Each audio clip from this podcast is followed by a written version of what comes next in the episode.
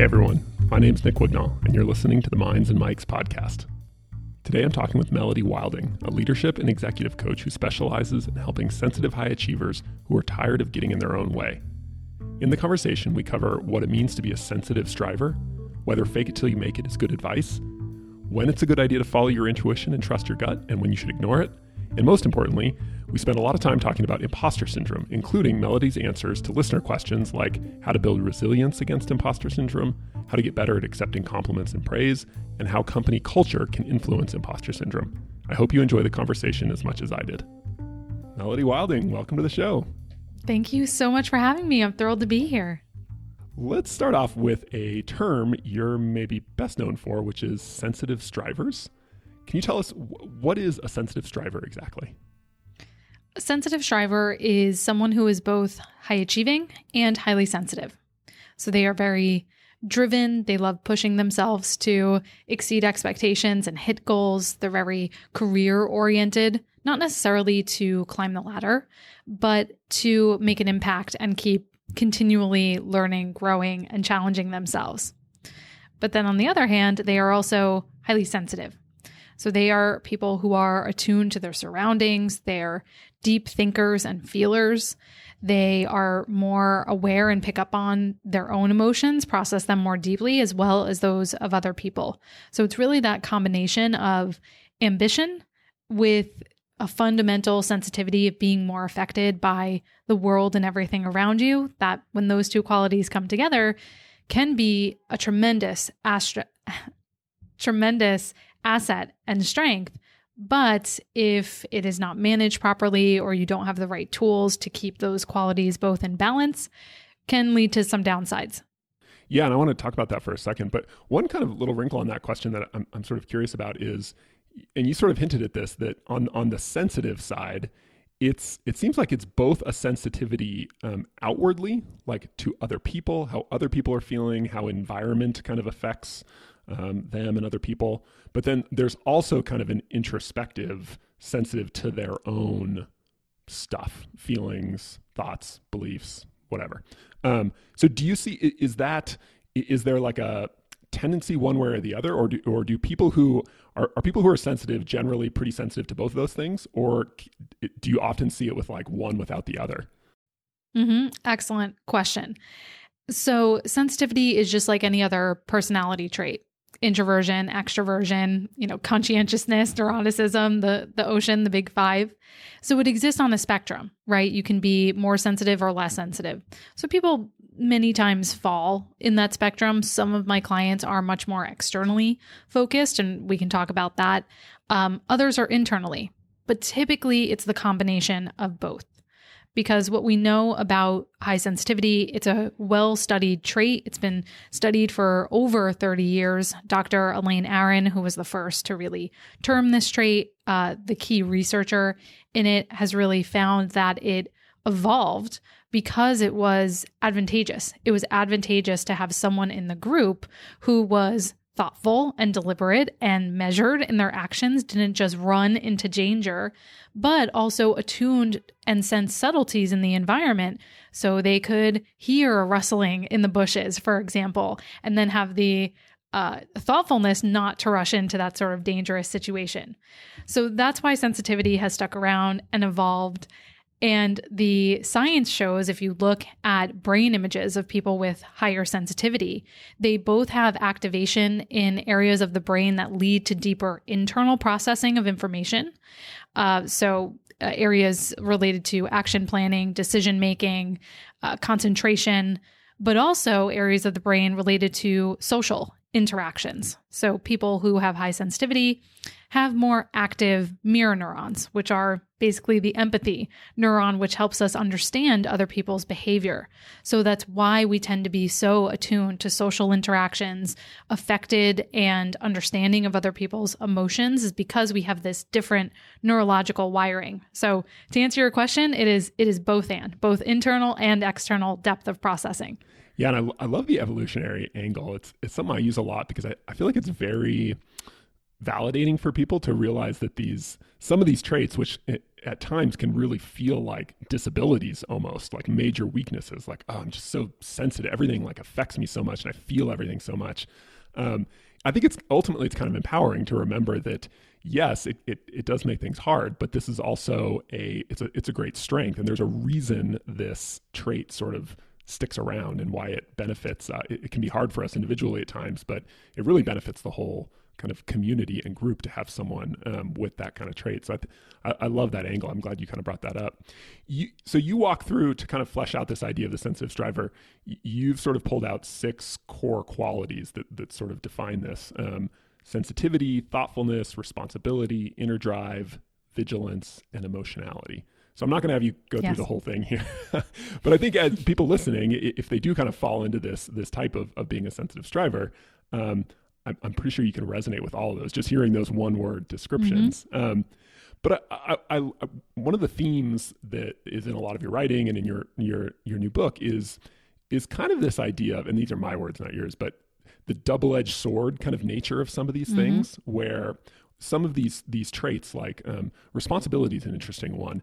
They can be um, it's all about balance, right? They can be, if unbalanced, they can be really um, unhelpful, right? But if when they're in balance, they can be tremendously helpful to us. So maybe kind of walk us through that idea with let's let's use one of the let's use responsibility. So what would it look like to be to have this responsibility trait, but in a way that's unbalanced? Like what would that look like if your mm-hmm. sense of mm-hmm. responsibility was unbalanced? Yeah. So responsibility in particular is when it's unbalanced can look like over functioning can look like swooping in to fix every situation, even when it's not in your purview. Uh, wanting to put other people's needs ahead of your own. So, a bit of people pleasing mixed in there as well. Um, rescuing people from situations. So, for example, you may be the one on the team who pulls all nighters when everybody else gets to go off and enjoy time with their family, but you're the one who takes on the responsibility for this thing has to get done, and I'll be the one to push it through. It can look like feeling guilty for never doing enough. So you are so responsible for outcomes that there is never enough you could do to fix a situation. And I'll give you a great example of this. I was just talking to a client before we hopped on, and she was talking about this conflict she had had at work at, where she had to assert some of her boundaries. And her unbalanced responsibility was showing up in what could I have done differently? What could I have said differently? Or how could I have acted differently to prevent this conflict and this person getting upset with me? And there there was nothing. Sometimes when you assert a boundary, people are going to be upset with you, but still her unbalanced responsibility was showing up there as a need to want to fix or appease or make the situation better. And it can also look like struggling to say no or asking for help. Uh, you may be so overly responsible and think you are the one who has to solve everything to the point where asking for help evokes a sense of shame. I should be the expert. I should know how to do everything. I should be the one to be able to handle this all by myself. And never saying no again because you feel like you have to be the team player or the one in the family who keeps everything together so I was just uh, again earlier today talking to a different client about how he is the tech support in his family. so whenever anyone has any sort of problem, all throughout the day they're knocking on his door saying, "Dad, the printer's broken. Dad, I can't get on Wi-Fi." And you can create a dynamic where people are so over dependent on you that they do not know how to empower themselves to find their own problems or to solve their own problems, rather. And of course, it can lead to you being resentful. Um, so that's where this responsibility can become unbalanced. That that drive to be dedicated, uh, reliable, can go astray if it's taken too far. Yeah, and in my own work, anyway, from what I've seen working with with my own clients, is that one of the things that makes kind of rebalancing this so hard is that for a lot of people who struggle with this, this is kind of like the water they swim in. Like it's been like this since yes. they were five years old, you know? Mm-hmm. So it, it's, it's very difficult to even consider a sort of a new normal, right? Kind of rebalance. So w- what does that look like? Like in your experience with people when they actually try to bring more balance to something like this? Um, how like what, what are kind of the some of the common like obstacles there and then what have you seen actually help for people to find like this new normal um, when it comes to responsibility. Mm-hmm. Yeah, so much of, of what we have to do in coaching with people. I mean, one reason I developed the entire Strive framework and the tool in the book, the Wheel of Balance that goes along with it, is to give people a way to prioritize where you need to start looking at where your where your Strive qualities may be most unbalanced and where the biggest opportunities for you lie so that it doesn't feel so overwhelming that I have so much about me that I feel I need to fix or that is broken or that makes me feel inadequate or taken advantage of by other people so that we can prioritize. So I always start there with clients, but specifically, so much of this comes down to looking at our own conditioned beliefs about who we are supposed to be, how we're supposed to show up in the world as sensitive people. Because as people who are sensitive strivers, like you said, we grow up, the water we swim in is that you're not good enough. Stop being so sensitive. Why do you take everything so personally? And because of that, we start to stifle who we really are. And we tend to put on a performance, showing up as who we think people want us to be. And so a lot of that conditioning can lead to feeling like we have to do more for people. We have to uh, achieve really high and and please other people in order to feel good enough because we're not good enough just as we are, right? It's it's bad to be sensitive, so let me try to be something else in order to feel good enough. So a lot of my work with clients in the beginning is even extricating, starting to pull out and tease out these unhelpful stories that are leading to these patterns of self sabotage because and you know this that our our thoughts create our actions. And so if our beliefs are that we're inadequate and uh, will never be enough then our actions are going to follow suit right? Or if we don't respect ourselves and this is typically what i see with clients is that they don't value respect themselves then how can you ever expect other people to do that? And so all of our actions follow suit with not being uh not being self-respecting actions right? So that's typically where i start with people is just looking at what are these stories that we tell ourselves about ourselves and how we are showing up in the world and how do we start to undo those? Yeah so that transitions to the an idea that you bring up in your book um, that i think we've all we've all heard probably a lot which is the concept of fake it till you make it. Um, so you maybe you know you should um, y- your sense of responsibility is kind of unbalanced and you, you need to kind of step back a little bit right and allow other people to sort of take on some of that responsibility. But it just feels wrong right? Like allowing how could i allow my son or allow my team member at work or whatever to struggle when i could do it? I know i could just do it right? Um, so it, it it can obviously feel really hard to start to do that. Um, but there, so this idea of fake it till you make it, um, it, it's a thing a lot of people hear. Well, it's going to feel weird, but you just got to start doing it and um, and kind of you know fake it till you make it. Now, I'm I'm of kind of two minds on this, and I really want to pick your brain about this and see how you mm-hmm. think through this. Um, because on the one hand, like as you point out in the book, people use this idea of fake it till you make it often to kind of like distract from th- their feelings and, and sort of in those beliefs and what's going on in their head. They're like, oh, I don't know, I just gotta just gotta be this new person, right? And that can be pretty counterproductive. On the other hand, like there is something to the idea, right? Of you're if you want to do something differently, you're never gonna. It's never. It's not gonna feel normal. Like there is gonna be some amount of like, well, this feels uncomfortable, but I just need to do it because it's it's something I value and it's it's the right thing to do mm-hmm. for me.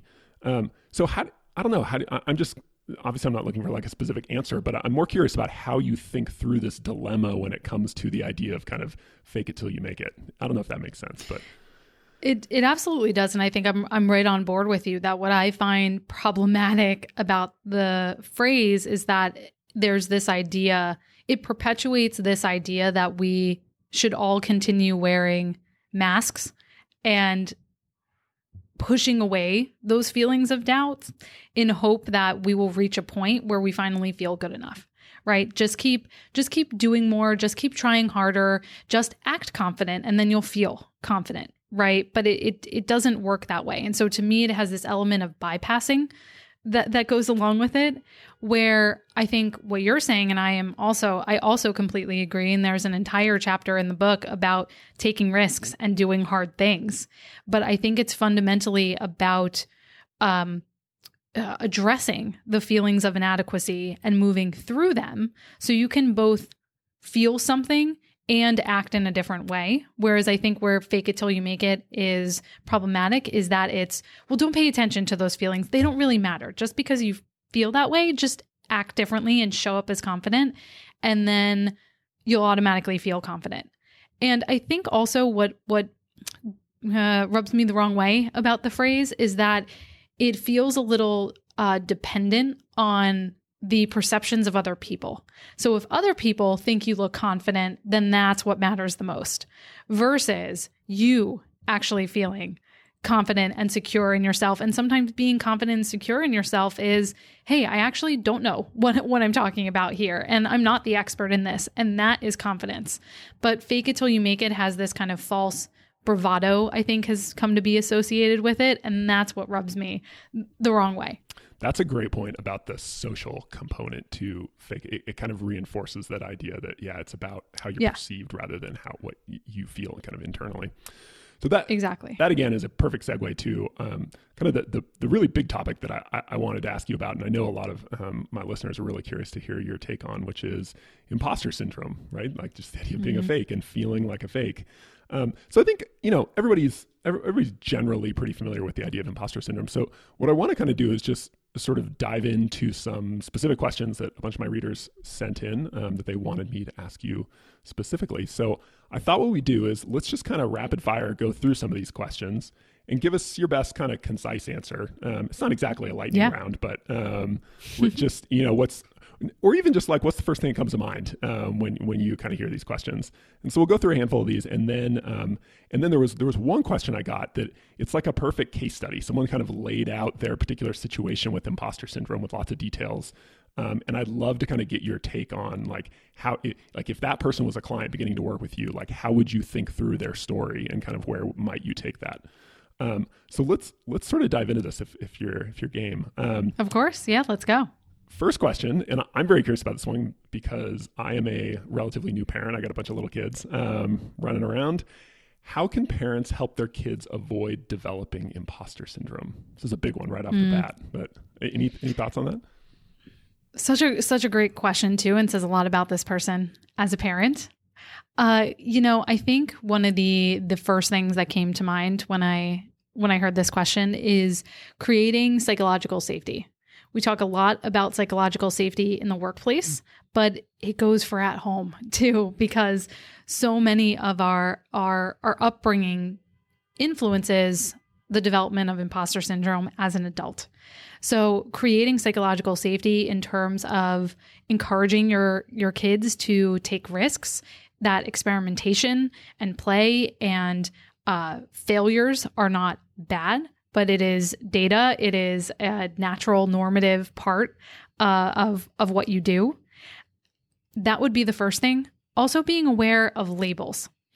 You're the smart one, the good girl. Uh, you're our top student, right? You're the rock star of the family. Those types of labels can create, even though they're well meaning, can create expectations that children feel either locked into or a lot of pressure to live into. So just being mindful of how you use those labels, um, as well as prioritizing recognition. You know, as as parents, I think a lot of times we uh well not we because I am not a parent yet, but we may over index on corrective or negative feedback. Stop doing that. Why did you do this? Rather than prioritizing recognition of the things you did do well, praising effort, you know, Carol Dweck in growth mindset, praising effort versus outcome. Um, but also coaching your children to say, what do you think you really did with, well there? What are you most proud of yourself for? And really building that very strong base of self esteem to have them self reflect on internalizing their accomplishments and the aspects of themselves they are most proud of. How can you get better at genuinely accepting praise and compliments? I love this question and I'm laughing a little bit because whenever I do workshops on imposter syndrome and particularly when we used to be able to be in person, I would do an exercise where well, let me say this is a great question because part of imposter syndrome is pushing away. Is is undermining your own efforts and pushing away praise and positive feedback. So, very happy this person asked this. And when I would do these workshops in person, the final exercise we would do that people always commented on was their favorite is giving people a genuine compliment and learning to accept a genuine compliment.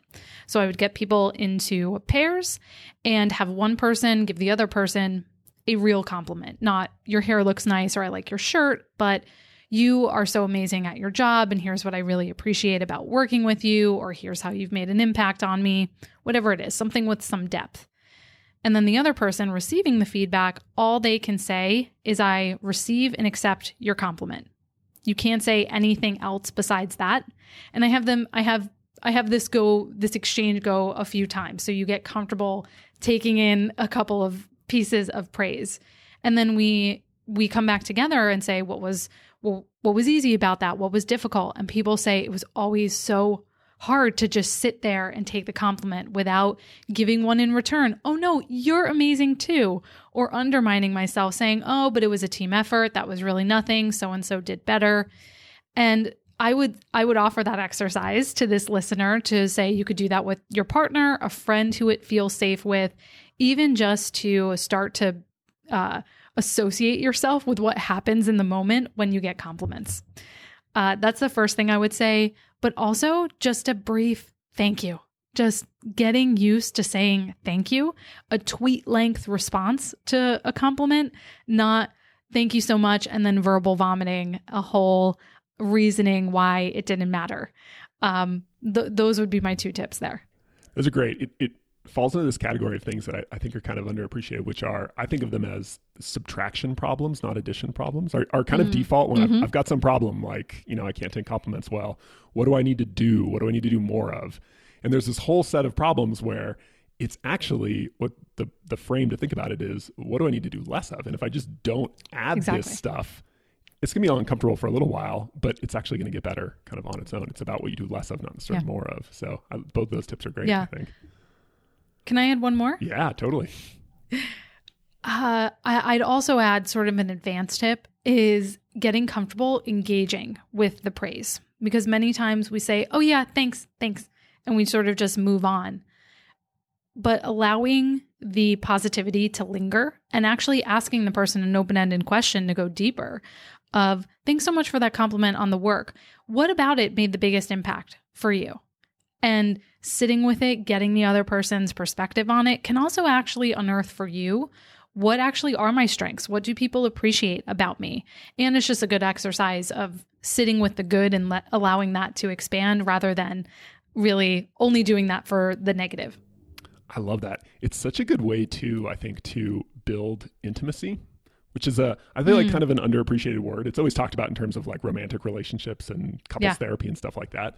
But intimacy intimacy is so important for all sorts of relationships, and it happens on so many different levels. But it's kind of this abstract thing. Um, but that what you just described is such a great way to foster intimacy, like in in any kind of relationship, right? Just like to go beyond that surface level and ask, like, actually, let's talk more about that. Let's kind of go into depth a little bit more about that. Mm-hmm. Um, yeah, excellent. Yeah. Mm-hmm. Okay, another question. Um, how do I know if imposter syndrome is something I can work through on my own or if it's something I should get professional help for? Yeah, excellent question. And so let, let me say that imposter syndrome is a bad name uh, because it's not actually a medical syndrome in any way, but uh, I think unfortunately it has received that sort of expectation. But it is not a mental health diagnosis. It is not something that you can go to a doctor and get diagnosed for. Actually, the original researchers who discovered imposter syndrome called it imposter phenomenon because it was really uh, more a collection of certain thoughts and behaviors than it was a formal medical diagnosis. And so they were very careful about that, but somewhere along the way that got lost and we called it imposter syndrome. So I just wanted to say that. And uh, Also, one of the biggest myths about imposter syndrome is that it tends to come up, the feelings of self doubt tend to come up anytime you're doing something new. And that is not necessarily imposter syndrome. And so I want to be uh, I want to be careful about this because you can have a completely normative response, a completely normative moment of self doubt that is not technically imposter syndrome. Imposter syndrome is really when your self perception doesn't match the data of the situation. So let's say you have been in your job for a long time, yet, and you've had positive performance reviews, maybe you've received a promotion, yet you still don't feel qualified. You feel as if any day you're going to get fired. That's more imposter syndrome rather than getting a new role in a different industry that you have never worked in before and feeling a little bit unsure about whether you'll be successful. That is much more normative. Uh, so I wanted to ground it in that. But imposter syndrome really, if you start to notice that these feelings of inadequacy and self doubt and the anxiety associated with it are really starting to affect your performance in a profound way. That it is holding you back from speaking up in meetings, that you are not raising your hand for opportunities. Um, you're not uh, leaving a job that's not a good situation for you because you're afraid that no one will hire you because you're incompetent. Um, that would be a good sign that you may need some help from an outside party, probably someone like a, a coach. But if you notice your imposter syndrome is starting to become debilitating to the point where you can't focus during the day, it's keeping you up at night. Uh, if it is really starting to affect your your health, your well being, and starting to stop you from being able to do your job and live your life, that is where you need to see a therapist or another mental health professional who can really who can really support you with that.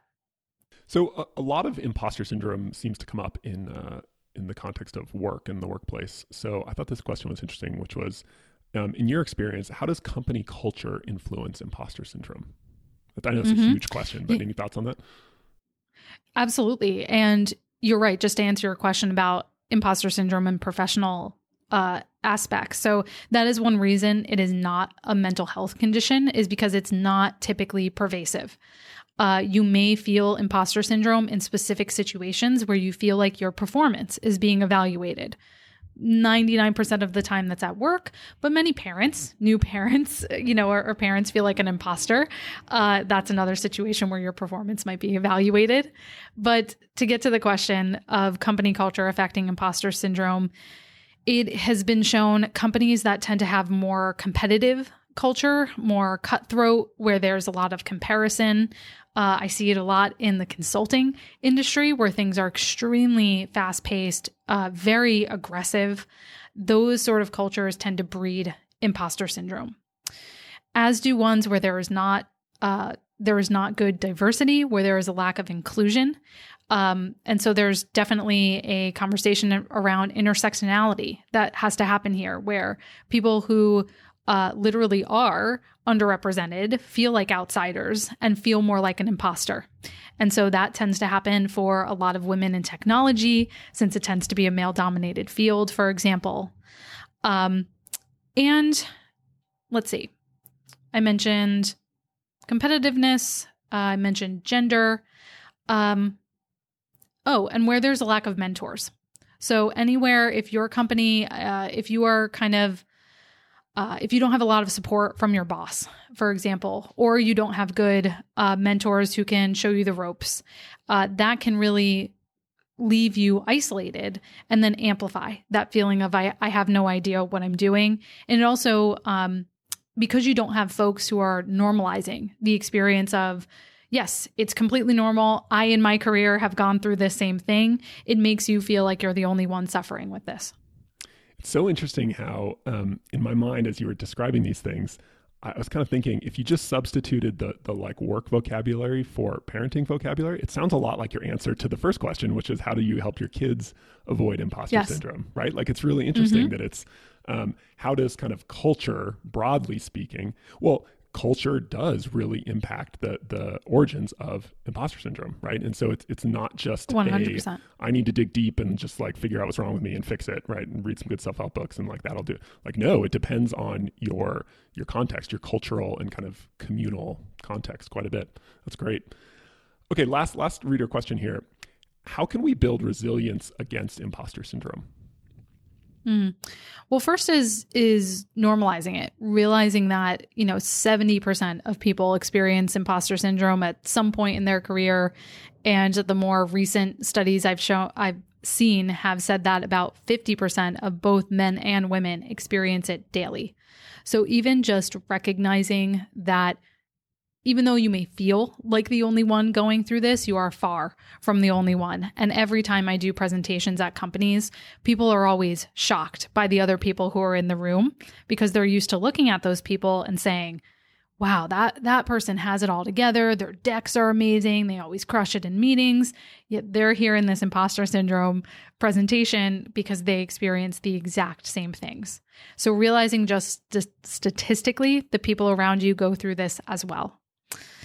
And then building resilience to imposter syndrome really comes down to your own self management, right? Better regulation of and examination of your own thoughts and emotions. So, such a huge part of imposter syndrome is being able to tackle the negative self talk that comes along with it and start to change those tracks in your head that say, I can't do this. And then lead to self sabotaging behaviors, things like perfectionism, procrastination, overfunctioning, as I was mentioning, to starting to ingrain and, you know, pick up the needle and put it on a different track of ones that are more accurate, are, are healthier, are more self compassionate, and then that get you different results.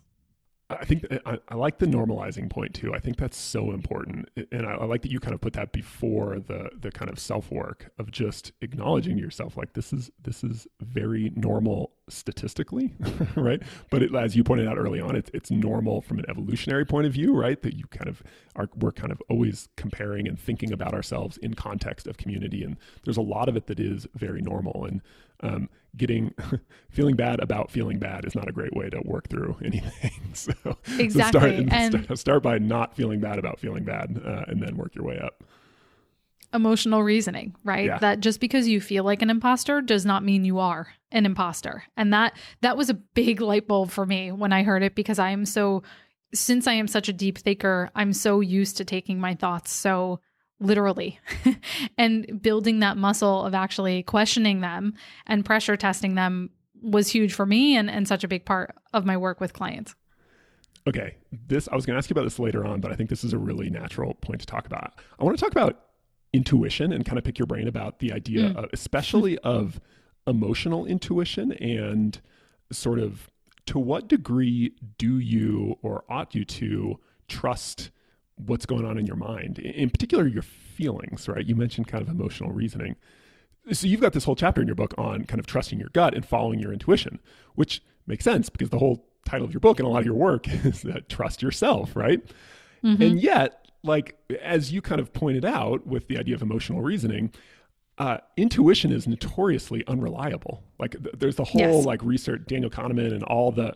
I mean, he won a Nobel Prize for pointing out all the ways our intuition is terrible as a guide for decision making yes. right and taking action so i guess my uh, what i'm curious about how you think about this idea of how do you know when to trust your gut or your feelings or mm. be skeptical of them like how and i know that's mm. a huge question but like do you have any kind of guidelines or heuristics for how you think about that mm-hmm.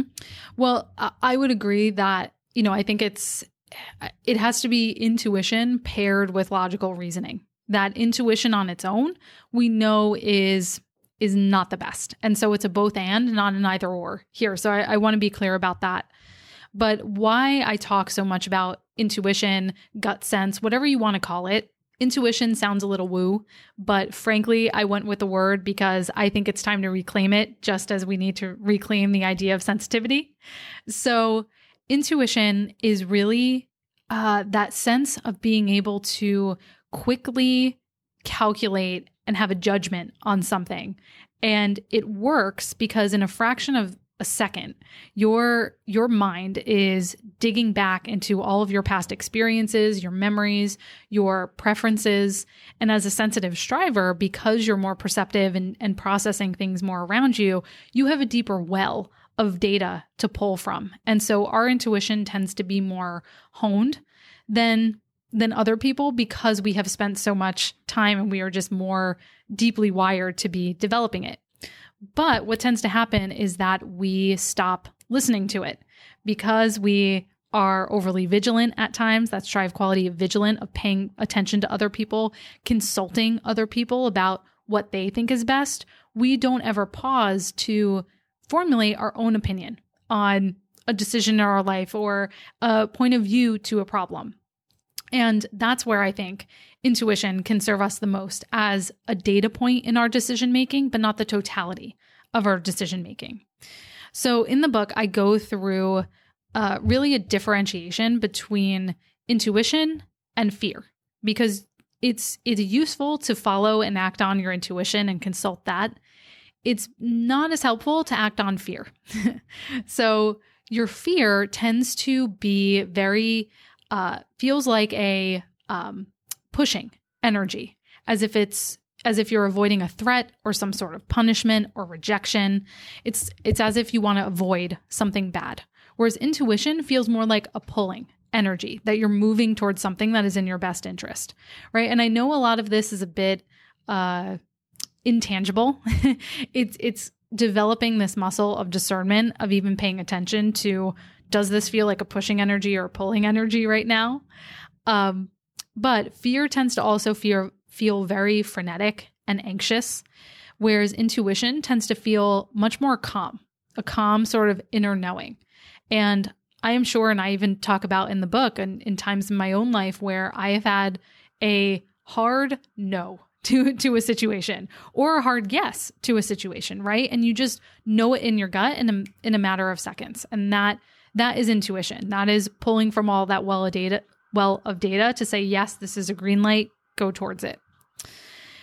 Fear also tends to feel in your body like tenseness, constricting, you're minimizing, whereas intuition feels more relaxing, expanding, um, uh, spacious, for example. Fear tends to be very loud and critical. Intuition tends to be more quiet and supportive. Fear tends to thrive in chaos, right? When things are very busy and you're overstimulated, you're most often driven by fear, whereas intuition thrives in stillness. And that's often hard in today's world to make that space to even listen to yourself. And fear is driven by cognitive distortions, which I know you know that's what those are, but those are those mistakes in thinking, right? Errors in our thinking patterns where intuition is reflective of of healthier, more accurate thinking and wisdom. Wow, that's great. I mean, there, there's a follow-up book right in there, Melody. that's I think that this is, but it's such a big, it's such an important topic that um, it, it's it's rare that you hear people talk about it with any kind of specificity. So I really appreciate those a lot of those distinctions, and especially this kind of um, like approach versus avoidance heuristic. I think is mm. that's very helpful. Yes. Actually, I think, and like you said, it's a little fuzzy at first, but it's about kind of developing a sensitivity um, to feeling the difference in those two, and you get better at that. I think, um, like any kind of that's sensitivity right. in life, right? Mm-hmm. Um, okay, that's that's been really helpful. Let's uh, let's jump back to imposter syndrome for a second. I I, I want to run through this, um, and maybe the way to think about this is let's let's kind of pretend that we're colleagues, right? And I've got this particularly hmm. d- difficult case with imposter syndrome, and I, I'm just kind of stumped. And so I'm going to kind of give you the case conceptualization um, or, or, the kind of the details, and let's just kind of like chat through it in terms of how we would how we would approach something like this. So this actually comes from a reader who said she's kind of describing her situation with imposter syndrome.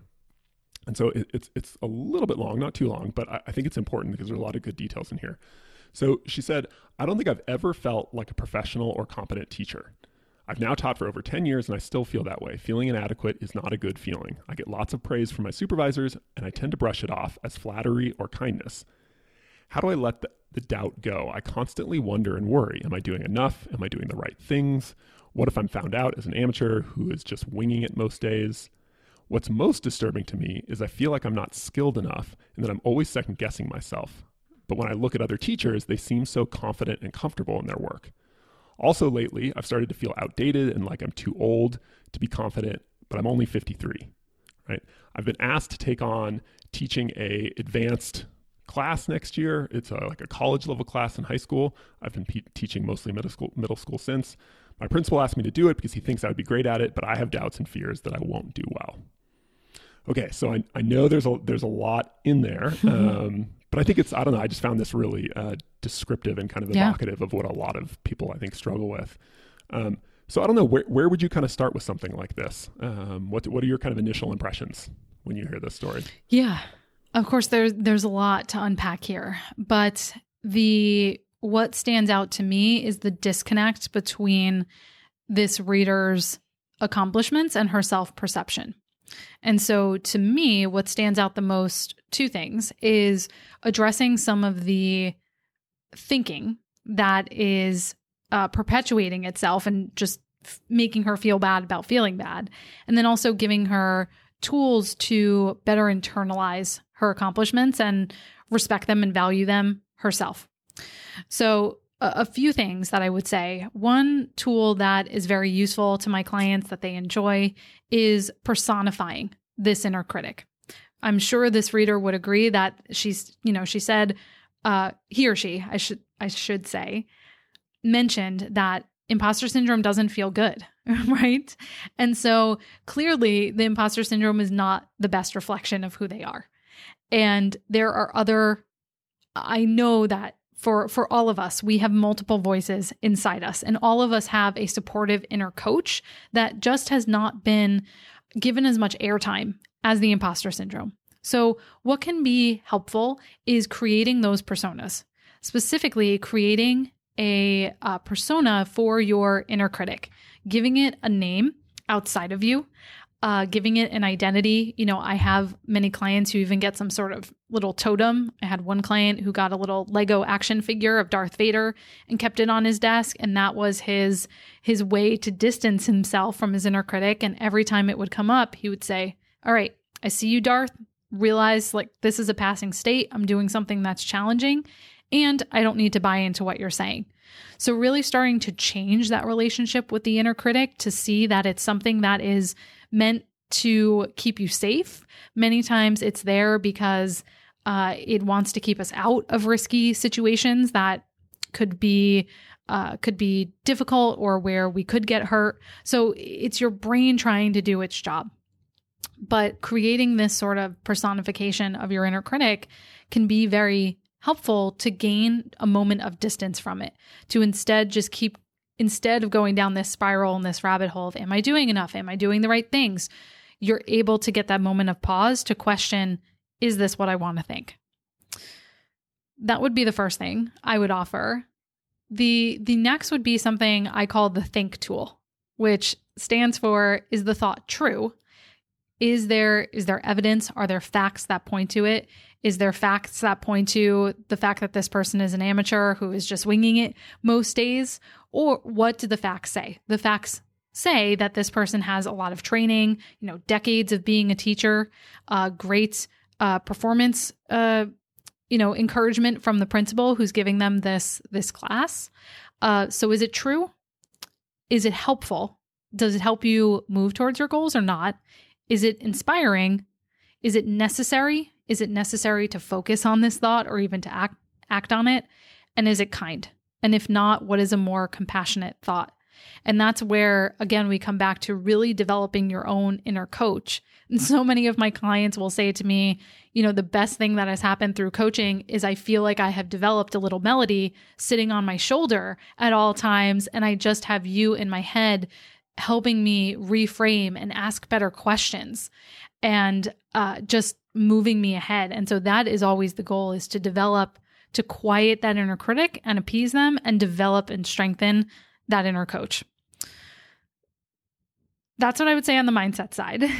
on the internalizing wins side, this one, uh, a really helpful activity here that I would definitely be encouraging this reader to do is creating a brag book or a brag file where I have uh, I have another client who is a teacher and she has a brag file where she keeps positive reviews from parents you know positive emails from parents that she's received wonderful cards or, or gifts from uh, her students over the past years. And so this is a place where you can capture all of those wonderful things. Myself i have a whiteboard next to me that has you know all wonderful quotes and sentiments from clients. And when I feel down, I go to that and it helps ground me back to what I know are my strengths.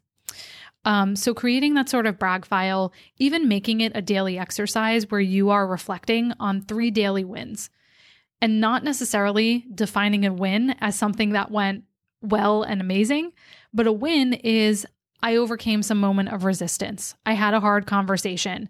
I pushed through something when I felt uncomfortable. So, even starting to redefine and get away from that perfectionistic definition of what a win is. And one of the other things I would say a, a very helpful um, exercise I do in my workshops is I have people do a DIY 360 where they ask, mm, you know, three to seven people in their professional life, colleagues, former colleagues, bosses, whoever it may be, to you send around an email and you can blame this on me said you know i was doing some pre- professional development work and uh, wanted your help with this exercise. Could would you mind answering two quick questions? Number one what do you see as my top three skills? And number two what would you say is my number one strength and how it has benefited our work together or our relationship this is really scary to do. People always say I was scared to death to send this email because I thought people would laugh at me or that they would have nothing to say. But inevitably, what they get back is life changing many times. And also really interesting in that it doesn't surprise them what they get back, but what they start to see themselves through other people's eyes. And what they start to realize is the things that they that we so readily undermine in ourselves is exactly what other people value in us, yet we don't we don't realize that or grasp onto it. So that's what I would have this person going through. And of course, I take a very coachy perspective to this. Like, let's let's go with the action. Come on. Um, but that's a few different exercises and tools I would offer. Melody, this is awesome. Um, in part because I feel like this is so your answer to this question, your answers to this question, they're so you and they're so sensitive striver, right? Like they're they're they're they're they're striver in the sense that they're very practical and they're so like they're so straightforward um, and and helpful. But the way you talk about these things is also very compassionate um, and sort of understanding and and thoughtful. And so I, yeah, I don't, I don't know. That's not a question, obviously. Just a reflection well, back. Thank you. Um, yeah. I receive and accept your compliment. Bingo. You guys paying attention? There we go. um, okay, so first of all, I, real quick, a couple quick comments on that. Um, I love the the brag book idea. One of the best things I remember listening to a podcast years ago, kind of right right before I started um, blogging and, and podcasting and doing stuff online, and it was like a business podcast, and someone was saying you know, at some point, you're going to get to the point where you've got, you, you want to be able to put, you know, whether it's on your website or on a book, or you want to be able to put testimonials from people who have, yes. you know, found your work and found it really helpful. And you want those specifics because it helps other people kind of see the value in your work. And so they said, just whether you think you need it or not, just like have a little file in your in your notes app or, or on paper, and you just just mark those down. Whenever some, someone sends you a nice email or leaves a nice comment, just copy and paste it in there and just have it there. Trust me, you'll like this. It'll be help, really helpful. You'll be glad you did it later on. And I totally am. It's been super helpful in that technical sense. But I think one of the really cool things about it is it's so helpful psychologically and emotionally. I it's my go-to habit is anytime I get a really negative like snarky comment from somebody, I, I read it and then I go right to my file of testimonials of all these like wonderful kind of glowing things that people have said about how much they appreciate me and my work and how helpful it's been. And and it's just a yeah it's such an empowering thing to do. So anyway I think that's that's just such a great um, a great uh, practice to get into and whatever form kind of works for people's lives. Okay one question I want to dive into kind of back to the mindset thing. Um, sort of talking about this idea of the, you i love this idea of personifying your kind of inner critic or negative self-talk right? And, and even kind of creating an, an, sort of another like inner mentor or or kind of um, support person. So, one thing I think a lot about as a therapist um, and as a podcaster and talking to people in this in this space, but th- this sort of tension between um, to, when, when, you're dealing with negative self-talk, a lot of times you there it, it can be really helpful to get in there, identify it, kind of challenge it, re like restructure it, come up with better alternatives. Just really, yeah, get in there and engage with the the negative self-talk. Hopefully, with the long term goal of kind of transforming it or giving yourself a better model. On the other hand, that it can be a slippery slope, right? Like if you get too kind of combative with your self talk, you can end up in more negative self talk and worry and self criticism. And, and sometimes it seems like the best approach is just to kind of acknowledge it and say, all right, you know, imposter syndrome, there you are you're welcome to hang out, but I'm going to get back to whatever it is I was doing. I'm, I'm not going to engage with you at all, right? Mm-hmm. Um, whether it's to, to, you know, point out flaws in your reasoning or provide better data, or I'm just going to sort of acknowledge it, validate it, and then kind of move on. So, how do you think through this dilemma? Like, how do you know which approach to take, either with yourself or when you're working with clients? Or I'm just curious how you how you think through that. It's a great question. It depends on how hooked someone is by the story. Uh, and I'll, I'll bring this back to the the strive qualities. When particularly when someone's sensitivity in the strive qualities, which is refers to our physiological response. So being very, uh, if sensitivity is unbalanced, we are very highly overstimulated. We're very stressed, uh, anxious. And so if I can tell someone is in that state, then they are already in their fear response. We're not working with, you know, frontal, prefrontal brain where they can actually engage with with their thoughts and have better reasoning. They're in a fear state and they're just going to continue to spiral out. And so for me it's really assessing going back to those strive qualities and seeing how many how what resources are we working with and going in that way. Yeah, that's kind of one of my approaches is often the the really cognitive stuff, like identifying negative self talk, getting in there, kind of challenging it, restructuring it. Um, for a lot of people who are really just activated in the moment, it can be too hard to do that in the moment. And so I, I sort of yeah. almost have them do it like a post mortem, like later that evening, think back right. and and try to. And as you get better at it and more intuitive with the framework, you can start doing it earlier and earlier eventually hopefully being able to do it like in the moment right which in the moment really helpful exactly um, yeah yeah and it's it's interesting you brought this up because i went back and forth so many times of, of in the book i have one chapter on managing emotions and another on overcoming overthinking. And i just i went i overthought what order to put them in. And ultimately I landed on putting managing emotions ahead of overthinking because, in my experience, unless we get through the very intense emotional response that we have, that blocks us from doing more of the cognitive, rational examination. So that's my approach to it is that I think you know when we're we're talking about how we have emotional responses that many times it starts with our thoughts that then triggers emotions. But in order to get out of that spiral we have to go the opposite way and address the emotions first and then we're able to address the cognitive component.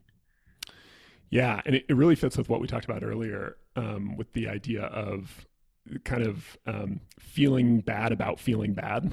Like before you address the yes. initial thing just don't add that second layer of getting down on yourself mm-hmm. for feeling bad. So just acknowledge, okay, I fe- you know, I'm feeling like an imposter, right? It's too much. I'm kind of overwhelmed right now. I'm going to kind of, I'm acknowledging that. I'm going to get on with it. And maybe I have a plan, you know, later on this evening. I'm going to kind of work through that and analyze and, and kind of look at what happened. Um, but to expect to be able to do all of that in the moment when things are super overwhelming, um, maybe not yeah. always the best, the best approach. That's right. Well, Melody, this has been awesome. Thank you so much for uh, for making the time to do this. Um, I should say that Melody was uh, gracious enough to give me an advanced copy of the book, um, and it was fantastic. So, like, if you like kind of the stuff we're talking about, and you like Melody's approach, you will really like the book. Trust yourself. Um, and it's is it out already, or is it still in pre-order? It will be out May 4th. So, depending on when this comes out, it may be out in the world. But yes, May 4th, Star Wars Day, hoping it's good luck. That's great. Yeah. So, where can people go to learn more about the book and sort of you and your work generally? Yeah, you can find the book anywhere books are sold Amazon, Barnes and Noble, local bookstore. And you can find more about me and my work and the book as well at melodywilding.com. Hey everyone, thanks so much for listening to this episode of Minds and Mics. If you haven't done so already, I'd appreciate it if you took one minute to give us a review on Apple Podcasts. It helps out a lot. And if you've already done that, please consider sharing Minds and Mics with a friend or family member you think would enjoy it. As always, thank you for continuing to support the show, and we'll see you next time.